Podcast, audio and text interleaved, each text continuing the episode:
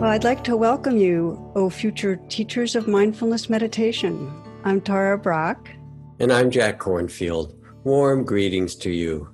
To support you in your training, we've created a special podcast series of the best wisdom teachings from previous years of our teacher training. Now, we know that sometimes simply listening and not having to watch a screen is a really good way to open, receive, and learn. The wisdom you'll hear is timeless. So while you may hear references to time, you'll easily connect with the truths that are being shared. May this rich selection of some of our favorite training sessions deepen your understanding of mindfulness and compassion and bring a new dimension to your teaching. We hope you enjoy these special recordings. Many blessings.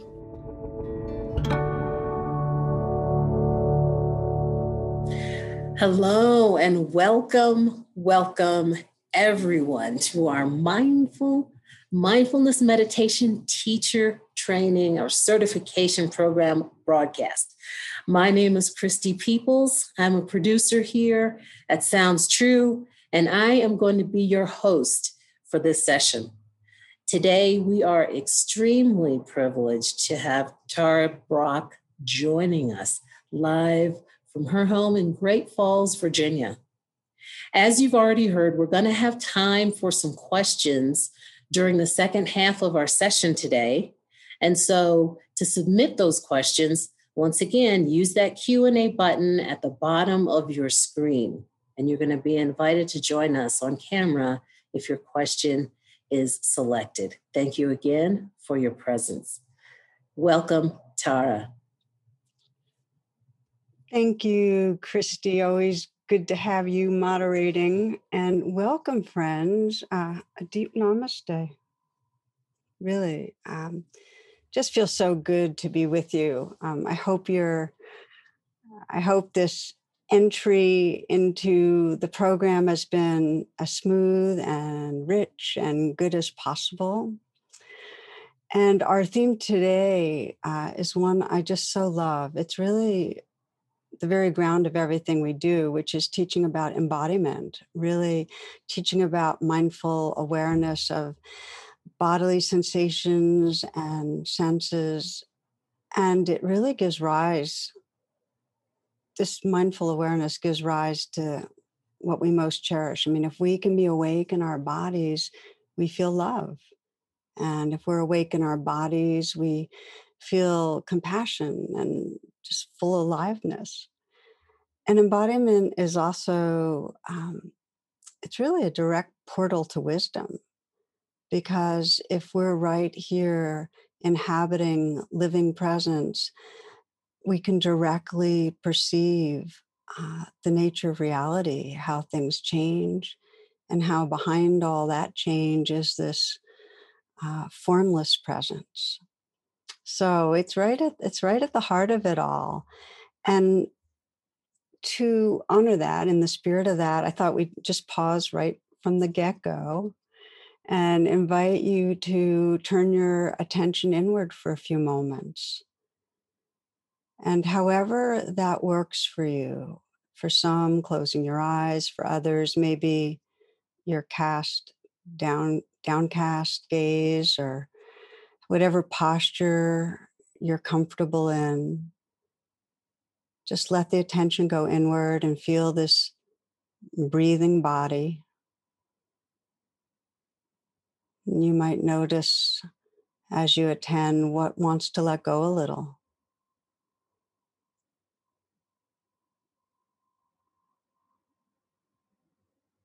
There can be some softening, some dissolving, perhaps with the out breath, some releasing.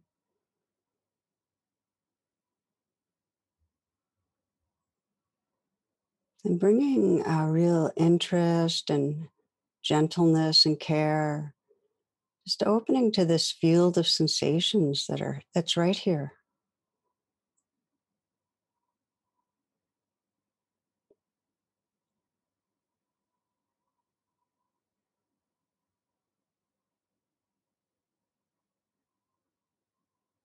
Notice what happens when you really Let your awareness fill your body.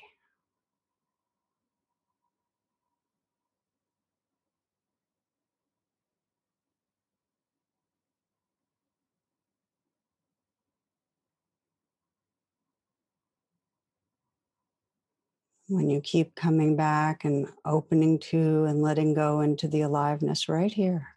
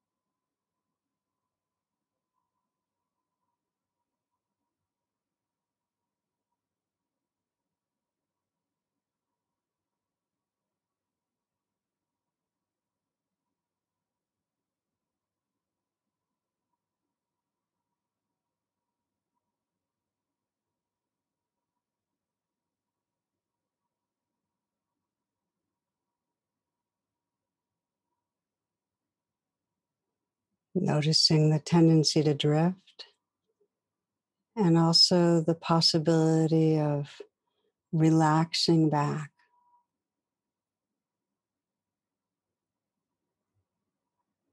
Without any resistance, just feeling what's it like right now?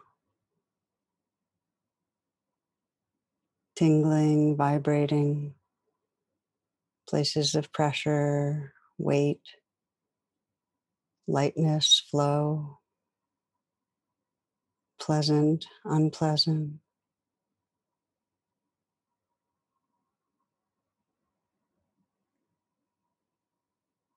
How everything's changing. And in the background of that changing flow, this presence, that which is aware.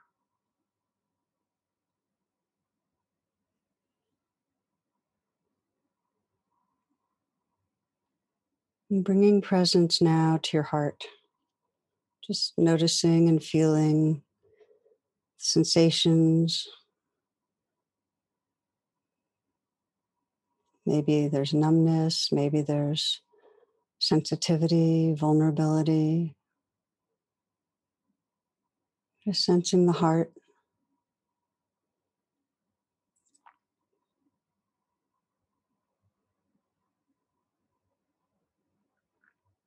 And see if you can feel your way into a collective heart space. Just imagining and feeling us all together.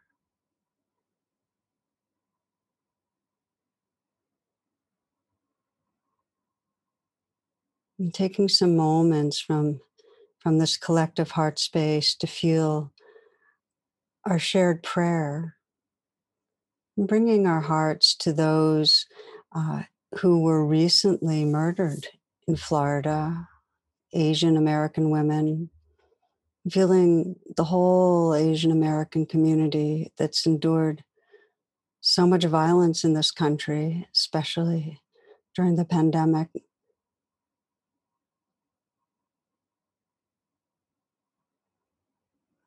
Feeling more broadly all those who've been targeted, violated in our society.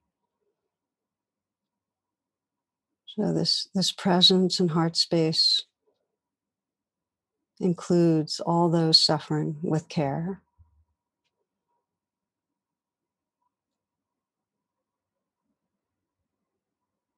And just bringing our caring and our attention right here, right now, this moment, as you are ready, taking a few full breaths, opening your eyes. If they're closed, coming back.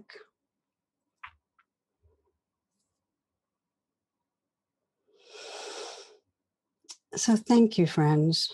I, really appreciate that as a community, we can bring our, our presence and our hearts together like this. Um, so, in this session, what I'd like to do is speak a bit about what has helped me in teaching about mindfulness of the body, mindfulness of sensations. Uh, then we'll open to questions. It will total about an hour, may go over five minutes or so. The given, I think, that we're all kind of operating from is that to varying degrees, we and our students regularly leave our bodies. We get lost in virtual realms of thought and we disconnect so that we're not aware a lot of the time, big swaths of the day of the sensations in our body, what, what our senses are picking up, our feelings. We're not aware of how we're moving through space. Um, it's, we're dissociated to a certain degree. And I think it was last year I was preparing a talk on the blessings of presence, some something like that. And I was in the shower and I was reflecting on what would be a really good illustrative story and what poems and you know that kind of thing. And I found myself slathering my hair with shaving cream. I know later my, my husband remarked that it was a good thing I didn't move on to shaving, you know, as I was contemplating these these things about presence. But anyway, of course, I thought to myself at the time, this is something I will keep to myself. Um, but so it goes. Here we are. Um, but what we know about is that our brains have a default setting. And if our attention is not occupied, we just keep scanning the future or the past. We try to solve problems, we try to figure things out. And of course, you've probably noticed the more stressed or anxious, the busier the mind gets with its plans and worries, and the less we're here. I mean, we are, I, I like the image of we're on a bicycle, and the more anxious we are, the faster we pedal away from the present moment where we can experience sensations and life. And the poet, philosopher John O'Donohue, who's passed away about eight years ago, he, he writes this. He says that our bodies know that they belong to life, that they belong to spirit. It's our minds that make our lives so homeless. So it's such a precious domain of teaching that we're we're kind of helping people to see how do you leave i mean how do you leave what's here and and guiding and inviting them it's kind of a homecoming inviting them home and one of the key pieces as a teacher that we all need to always keep in our awareness is that for many a body does not feeling the body does not feel like being at home it feels it can be traumatizing, it can feel unsafe, it can feel unpleasant. So that always needs to be right there in our awareness. And as we move on in this training, there are a number of future sessions where we're going to keep pointing back to this that um, it's hard. I mean, it's hard for many people to feel their bodies, and it, and it takes a lot of care um, it's only when we feel safe enough that we can actually start cultivating real mindfulness of the body. And as we'll point to, I'll just mention a few things that that our guidance needs to offer all sorts of options to respect those sensitivities. So that I'll often say, you know, um, as you bring your attention inside, you might keep your eyes open or you might have a, your gaze downcast, but give some options and find the posture that allows you to feel grounded and safe. You know, things things like that um, bring real interest and gentleness, and know that if you're being invited into the body and it and it's not working, trust your own intuition and turn your attention to something else. So I'm putting a little bit of a bookmark around that because we're going to come back over the months to this. When you're teaching, when you're introducing mindfulness of sensations, and when you go deeper into it with your students, it's really useful to keep inviting their attention right back to the body in in that time that you're teaching um, and you can use little inquiries, or reflections to help do it. Like, for instance, what I'll often do, and you can try it right now, is just to check in and say, well, was I, as I was listening, was I aware of my body? As I was listening just now, was I aware of my posture? Even as I said that, I felt myself oh, adjusting, aware of my breathing, you know? You know, if it's safe enough, you can say, well, was I aware, of feeling a little and from the inside out? Could I feel the energy in my hands, my feet, my belly? So we keep inviting back to keep the senses awake so that we're listening to and feeling the moment. And you might review today and yesterday, because I don't know where you are in today. And I invite people to do this all the time and sense how many moments was your body and your mind in the same place at the same time so you could actually feel the air on your cheeks or listen to the birds or see the silhouette of the trees against the sky. You know, how many times did you pause and just feel your breath? Or, you know, Rumi says, did you do you make regular visits yourself? How many moments did you just feel into the body and sense, well, what's the mood here? And how many moments were you present enough with another to if you were if you had a hug if you're blessed to be living with another to be there and feel the hug so this is something we can do with our students is just invite them to check were you here? Were you here? Because deep down we have fomo fear of missing out and being in a virtual reality means we miss out on this living world. Like one teacher advises don't go far from the body. And for most of your students, with even a little exposure to practice, what's revealed is the universal challenge of staying here embodied. That's what's revealed. And the most common reports that I get is, well, I'm always lost in thoughts, or I can't actually feel sensations in a lot of my body. Or people will say, I can feel, I can touch in, but then I can't stay or some will say i i feel and i stay but i start getting judgmental and reactive and then of course you're going to hear when i try it feels overwhelming and that's of course your signal there's trauma and to really uh, give ways of paying attention that can make it safer so the point is this that it is rare that we and our students actually rest very wakefully, allowing, non resisting in the changing flow of sensation. It's not so common. So, part of what you're exploring with students is what makes this so difficult. And, and you're helping them to get familiar with the trance of thinking that pulls them away because you can't even come back if you're not aware of that. So, again, here's an example of just an inquiry. Um, and as you do this, if it's helpful, you can either close your eyes or lower your gaze, is to take a moment. And again, I invite you to check how safe it is for you, but bring awareness to the body and see if, as you do, you can feel from the inside out. So let your intention be to, to rest in the field of changing sensations, to feel perhaps the throat, the chest, and the belly. Feel the center line of your body, but feel from the inside out.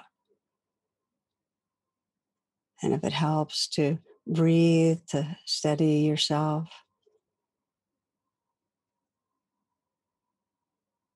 Feel from the inside out. What's it like?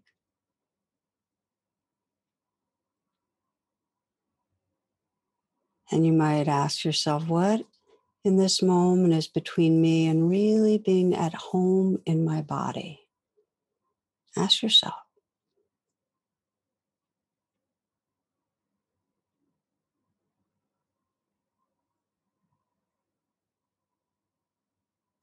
For some, you might say, well, just keep getting pulled back into thoughts.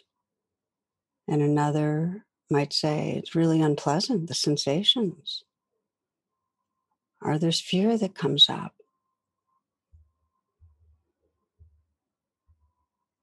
It's helpful to frame uh, that entering the body is really entering the wilderness. And I've had many people say it really helps me to get that, that, that we are nature and this is the wilderness. And it's a realm that's changing, it's raw, it's intense, it's sometimes pleasurable, sometimes painful. But a key feature in the wilderness is it's out of control. I mean, this is where fear lives. And of course, it's also where love and the intensity of aliveness lives. It's where the mystery is. So, again, as you're checking, you might just sense this is the wilderness and resurrender into and feel as much as helps as it's possible for you to and feel safe enough.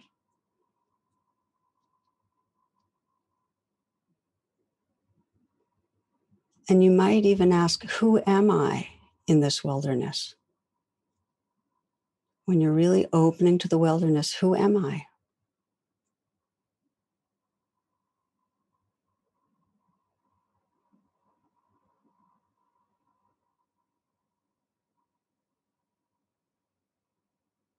Can you find a self?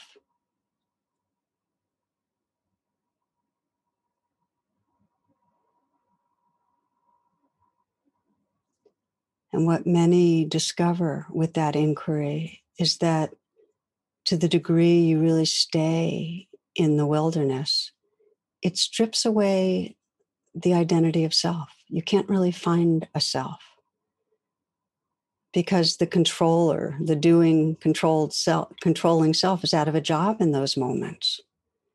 So it can feel like there's restlessness or anxiousness or unfamiliar, or uncomfortable or scary. And the wilderness is a portal to freedom because it's where you can start discovering who you are beyond the self.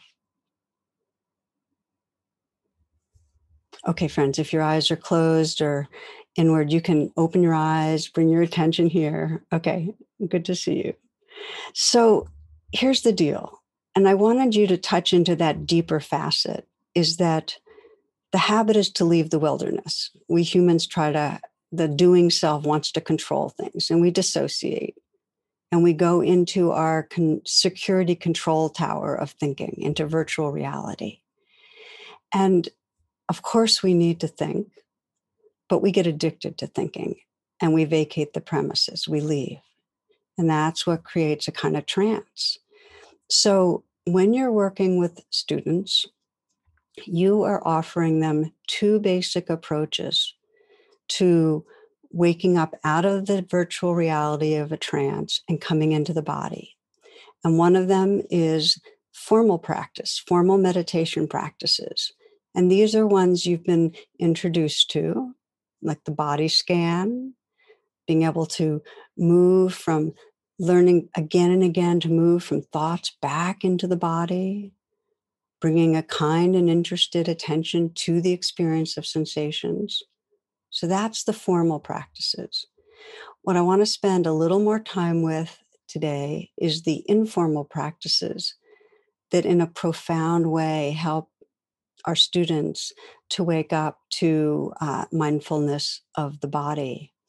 And one domain of those is to choose certain activities during the day. And you invite them to choose activities that they feel they can kind of check out what life in the body is like. And it could be um, when they're walking to a mailbox or washing dishes or folding laundry, you know, eating, drinking tea, taking a shower can work for some people. Um, so that's one way is that you choose certain activities and say, come back to the body and really feel your body during those.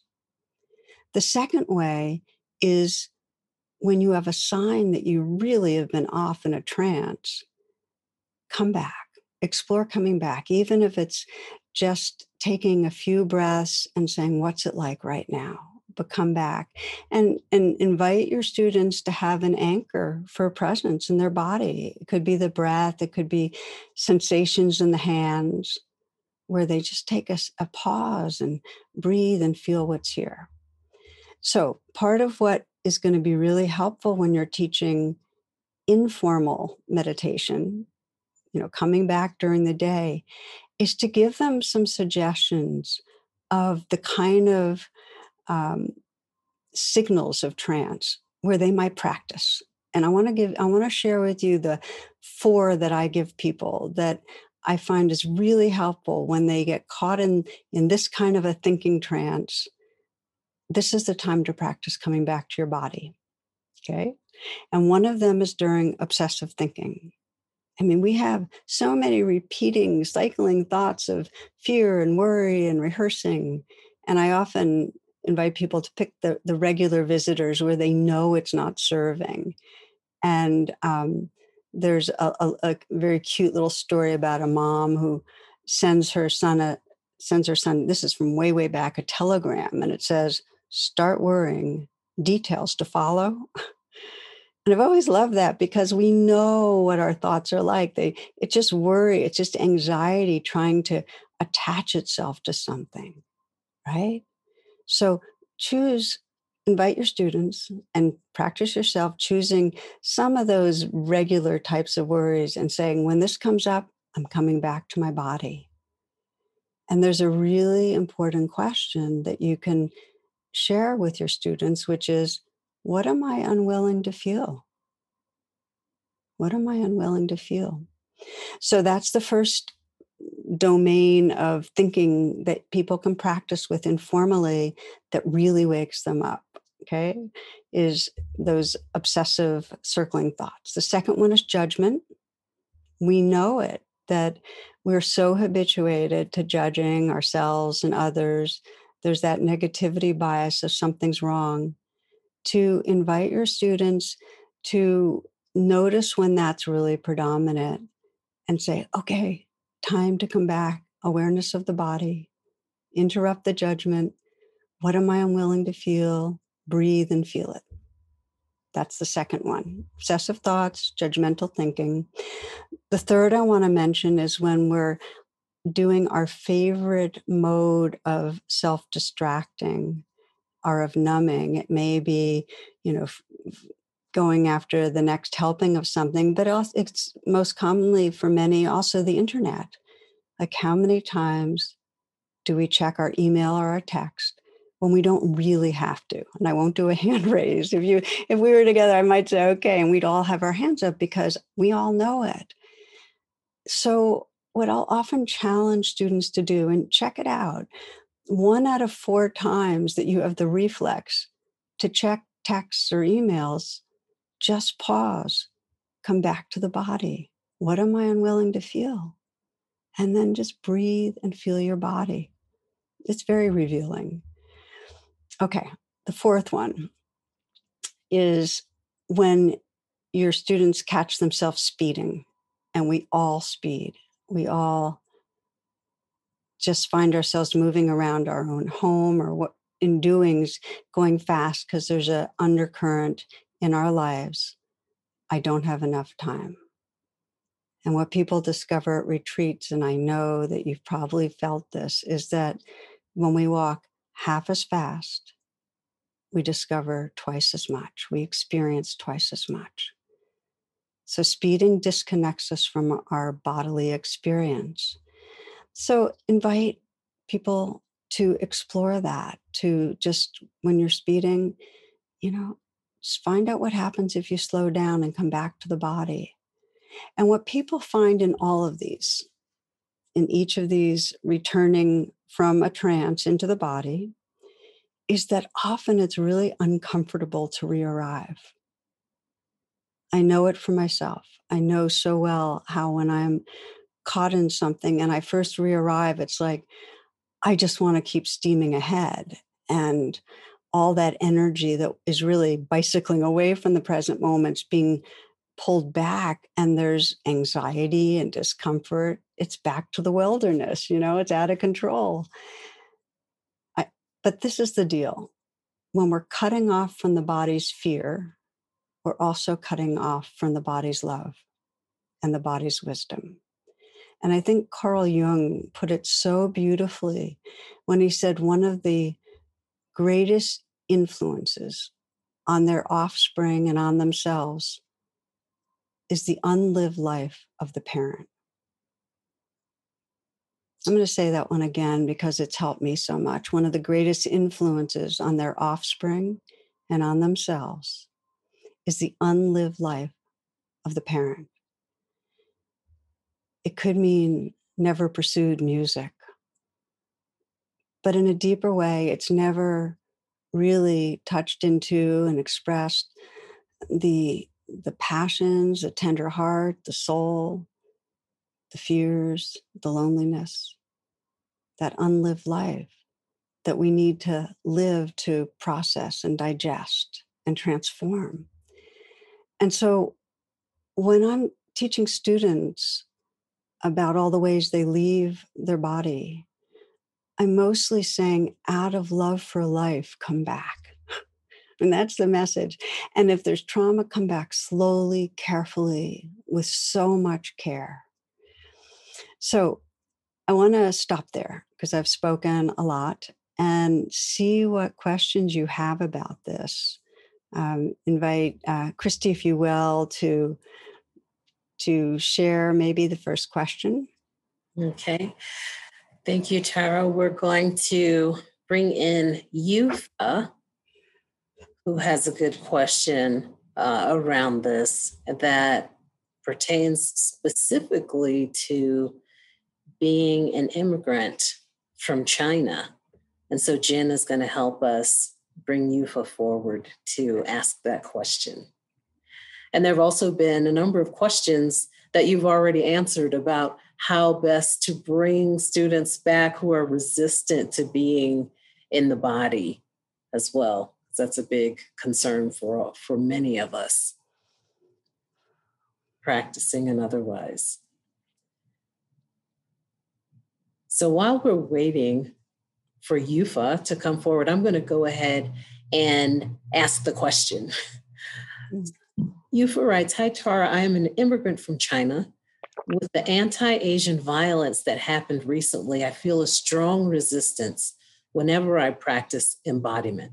What do you recommend for those of us who are struggling to practice? Mm.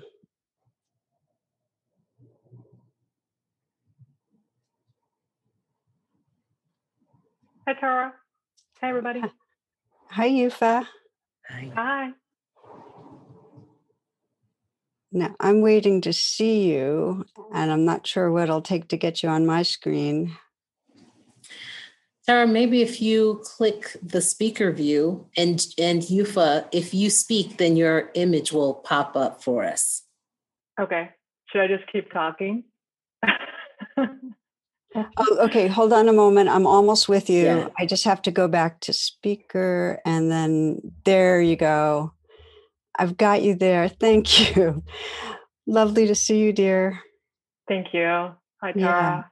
Yeah, yeah hi. Yeah, thank you. Um, I'm touched that you're the first question. And I'm, um, you know, because it's such a big deal what's going on. There's so much uh, there's been so much violence all along. It's been so much intensified. And so thank you for bringing yourself here. And tell me a little what happens when you try to be in your body so I have a better understanding. Hmm.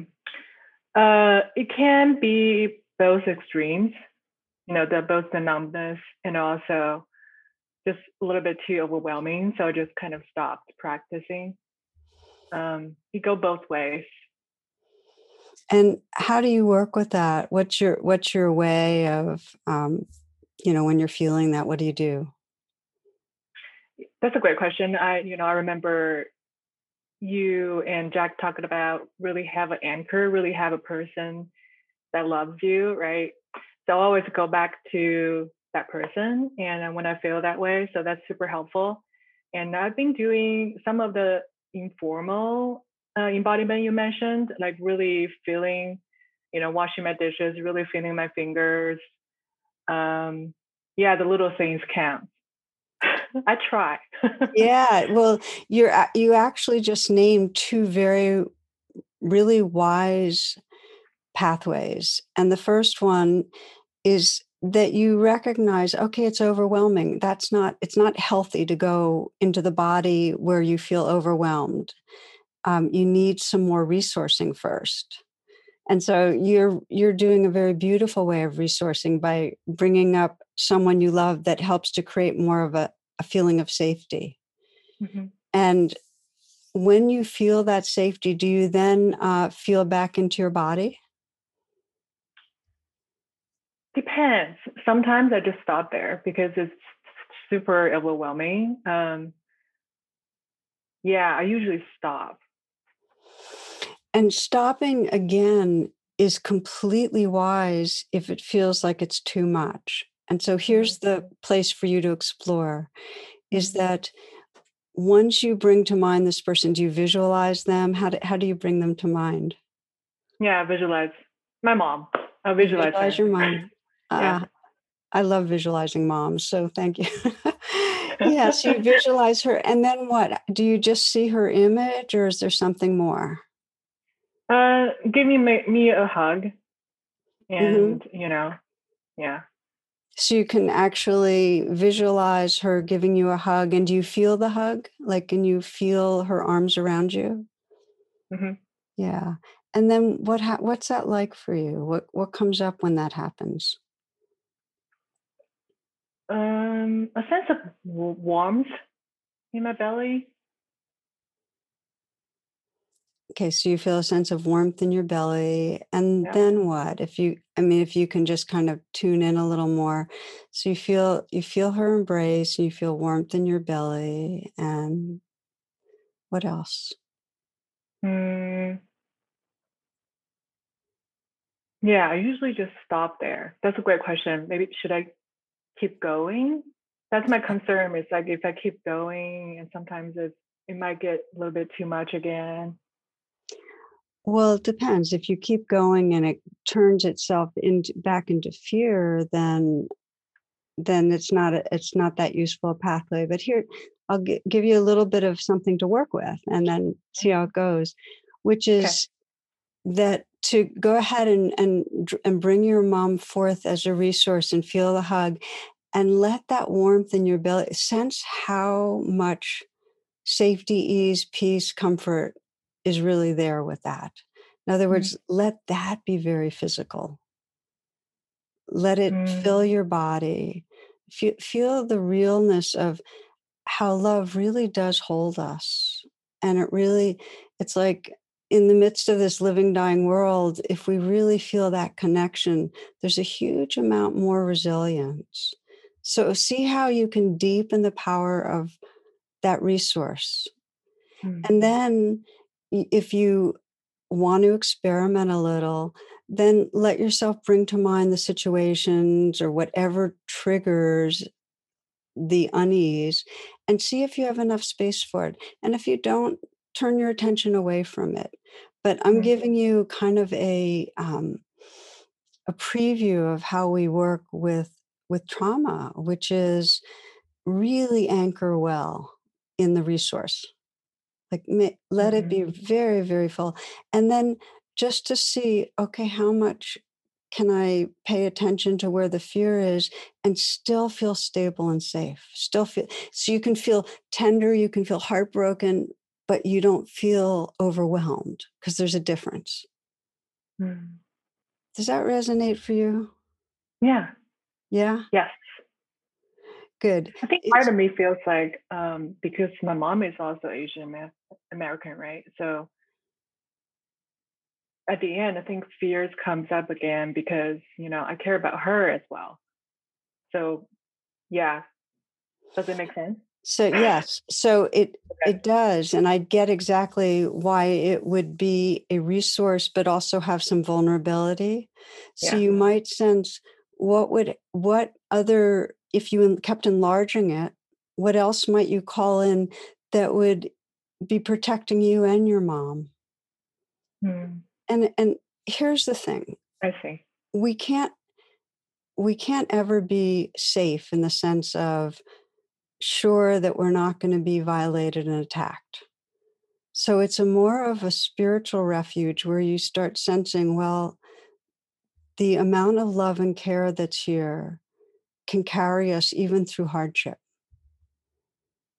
because in a way if i said you know i want to feel protected so that i'm not going to die you know can't do it Mhm. but what we can do is feel like there is connection that's so available like you and i can be here right this moment and feel our hearts connected and there's something timeless in that that's bigger than the things we're afraid of Mhm.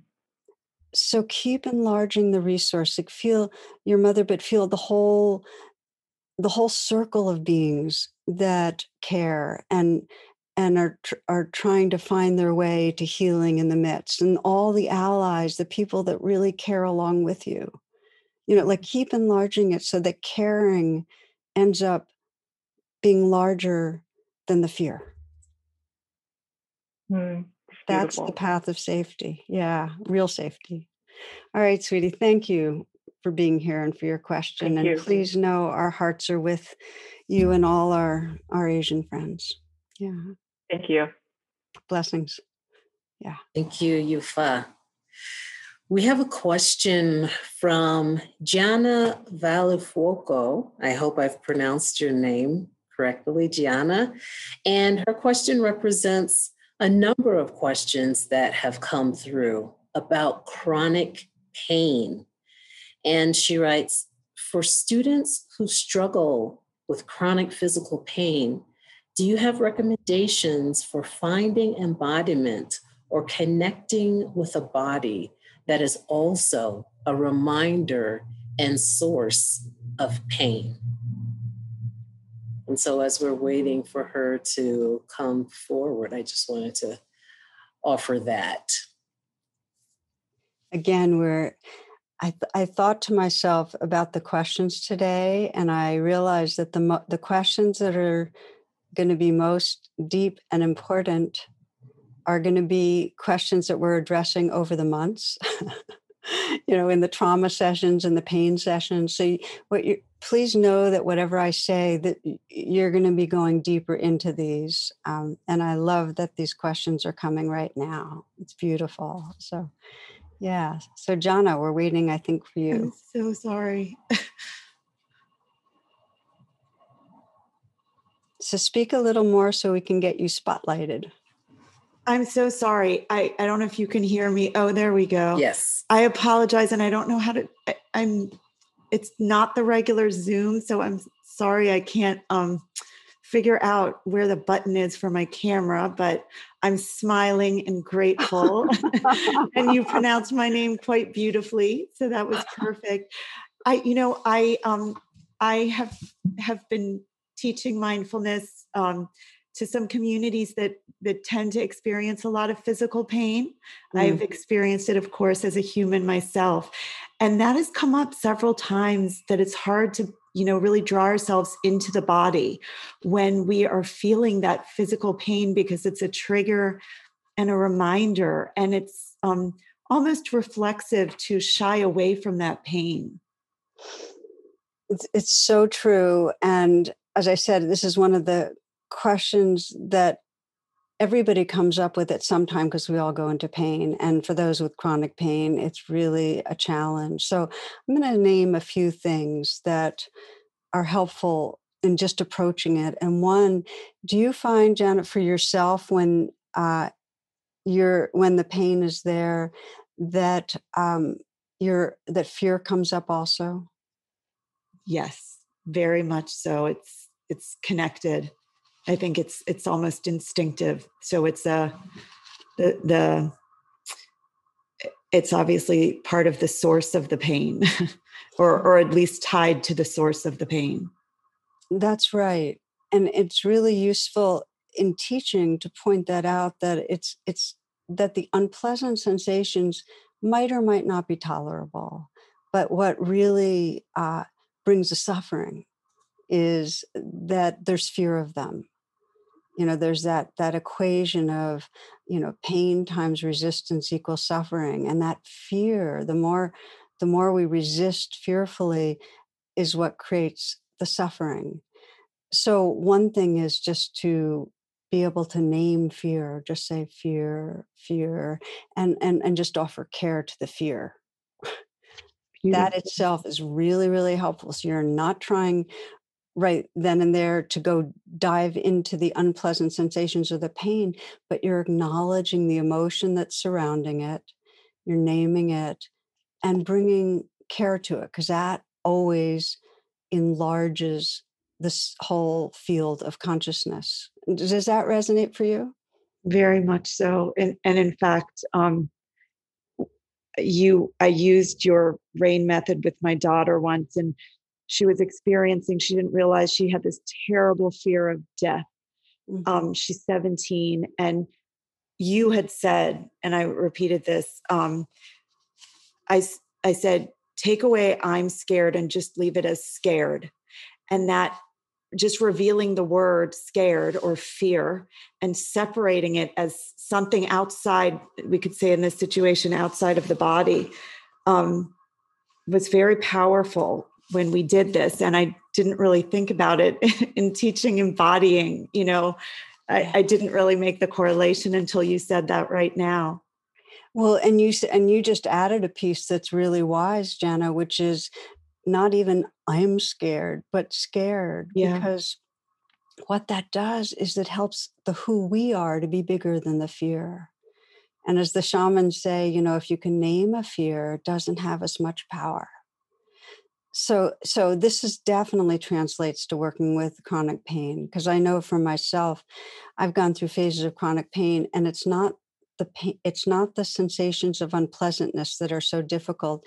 It's the stories I'm telling, the fear stories mm-hmm. about how long is this going to last and how much of my life is going to be deprived because of this and what the worst thing can happen is. So if so that's one level of working with chronic pain is to catch the fear that floats around it and just bring it into the light of awareness with a huge amount of kindness.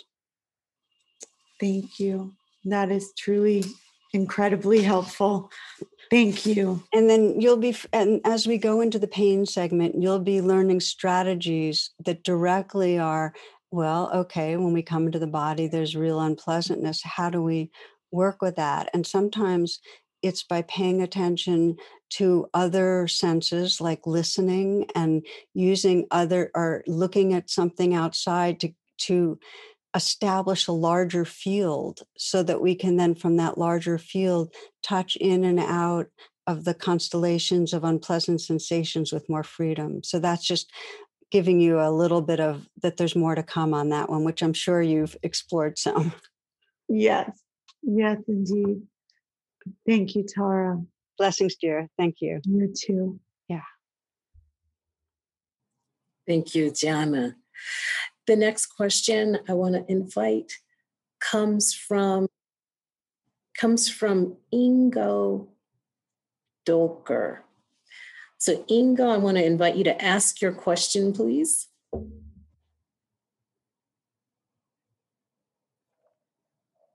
As Ingo comes forward. It's interesting because there have been a number of questions Yes, Ingo. Hello, can you can you also see me? Yes, now we can. Unfortunately, I don't know how to put get my camera on because I only see my own pictures. So that that's good enough. That's that, that's fine. Yes, please. I'm not yet seeing Ingo. Um, ah. I'm not sure why that is. Ingo, please keep speaking so we can have your. Yes, okay, so I I will try to say, well, well, interestingly enough, uh, to me, it's it's it's the question that uh, the if if perceiving mode is open, it's like a openness to awareness. Uh, that almost impedes me to go into action. So it's like almost like being torn into two pieces.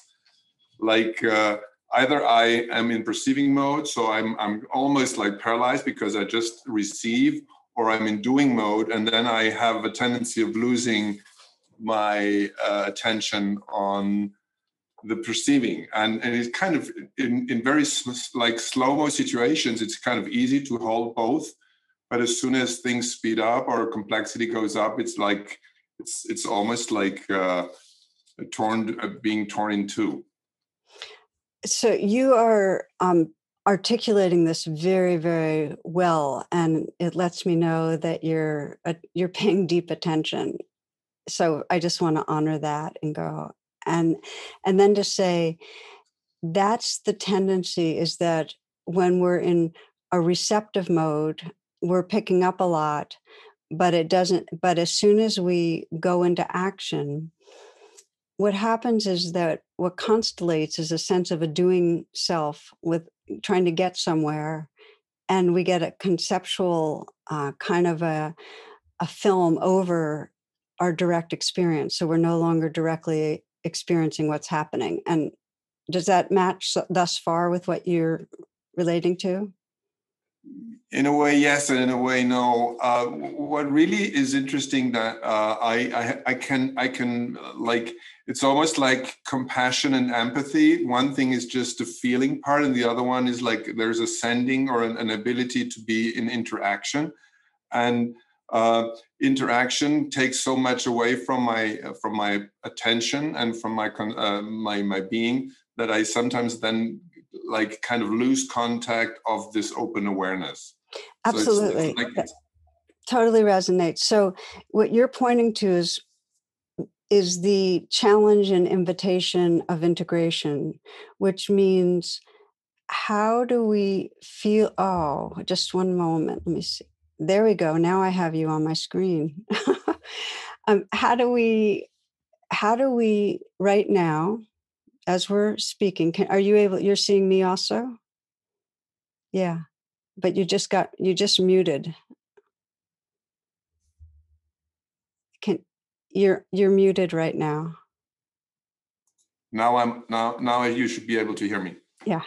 Great. Mm-hmm. So here we are, and let's just experiment, okay? So, and I'm I'm looking at your eyes and taking you in now. It's it's the visuals help me take take in more. So I'm I'm in that receptive mode of I'm letting myself feel my body and my heart and just re- register your being and and you can try doing the same and the most powerful deepening is can we continue to speak but still have that receptivity so that we're not totally locked into a, a kind of habit of personality but still here? I i think it's like a, there's an i and a you and a we and the we can happen in a in a slow mo kind of situation. And if the situation speeds up there is a risk of me falling back too much to the i instead of being able to hold the we and, and the you. That's exactly right. You said it beautifully. So if right now we look at each other's eyes and sense that there's a presence that's looking through our eyes that's the same presence. Yeah. And we can feel that and we could talk a little and stay slow but as soon as we speed up, we're going to go back into the parts of our brain that perceive separation. Exactly. Which makes it a training. That's just all all that's all there is to say about it is that I know for myself I have to keep practicing the embodiment, the receptivity, that sense of the field, feeling into the field, and also being engaged. Um, so that it's possible more and more to not recontract into separation. It's it's it's kind of like my antennas if, if they're open it, there's like almost overwhelming me um, um, quantities of information coming in. So it's like a, it's like the beauty of heart opening like right right now. Yeah. And and that now i'm able also to speak and to send but that is kind of very fragile and almost like uh, it's, it's, a kind of a vibration that can very easily break down. That's that really is deeper training. I mean it, it, it feels to me like it's something every one of us that i know has to keep longing for and intending into and practicing because the way our the architecture of our brain is such and our fight flight freeze is such that we very very quickly come back into a self that needs to promote or defend or be somebody. Okay. So, so what you what I'm hearing is that uh, that tendency of falling back is like uh, a, a, like a form of defensive mode or a protective mode it's the habit of selfing it's this is the way the selfing is organized and meditation wakes us up allows us to see it and occupy a larger space but it takes practice because we so quickly recontract so mm. what i do is i i actually do it as a as a practice where um, with my husband, uh, you know, we will meditate together. And really, the challenge and invitation is how long can we stay in this and and then we notice when we've left and no judgment it's mm. it's a, it's a real adventure into the wilderness because it feels very undefended and yet what could be better yeah it's kind of a dissolving of the self in a way if, if the, the we really comes up it's like a space uh, that's beyond the i yeah that's absolutely. right and it's yeah. why it sounds so nice when we talk about it let's shift from the i to the we and yet all of our defensive apparatus just springs forward so quickly. So it takes a lot of compassion and a lot of patience but it's the most worthy thing in the world. Yeah. Mm. thank you. Blessings thank to you. yeah. Thank you ingo. Tara we are at the edge of our time and so I would like to thank everyone for offering your questions. And there were so many questions that we weren't able to get to. Uh, Tara, I understand you want to share something. Yeah, yeah. I love that we're that this is our inquiry, and I love the range of questions and Oh, it just feels so good to be with you all. And I, so I have a poem that I wanted to share. Uh, you might let your attention go into listening mode, however it best serves you. Um, and this is just a, a poem in honor of a living embodied presence. And it's written by Rebecca Baggett for her daughters. She says, I want to tell you that the world is still beautiful.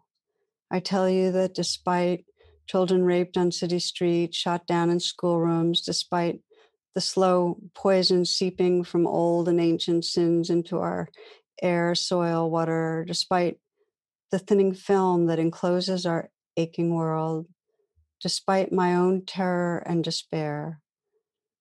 I want you to know that spring is no small thing that the tender grasses curling like a baby's fine hairs around your fingers are a recurring miracle.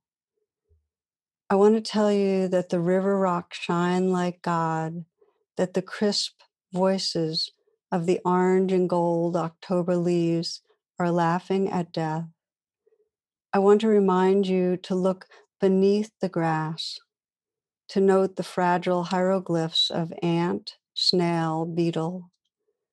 I want you to understand that you are no more and no less necessary than the brown recluse, the ruby throated hummingbird, the humpback whale, the proliferate mimosa.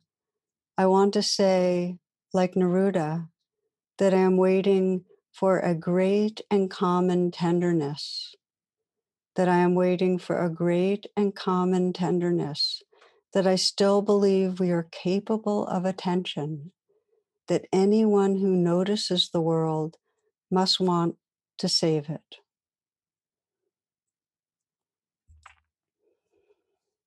So, in the spirit of that great and common tenderness, we'll take a, a pause for this these last few moments to breathe and feel ourselves right here in our bodies and our hearts as much as is safe and healthy for us. That we'll feel this portal to that presence that connects us with all beings.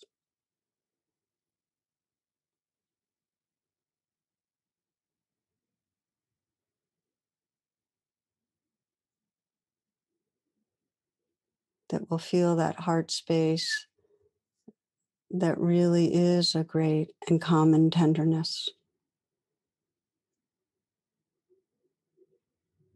And that lets us feel each of us here included.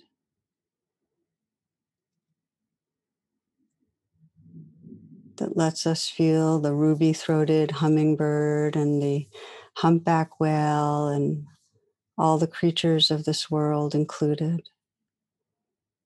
This great and common tenderness that holds this living world with love and with prayer.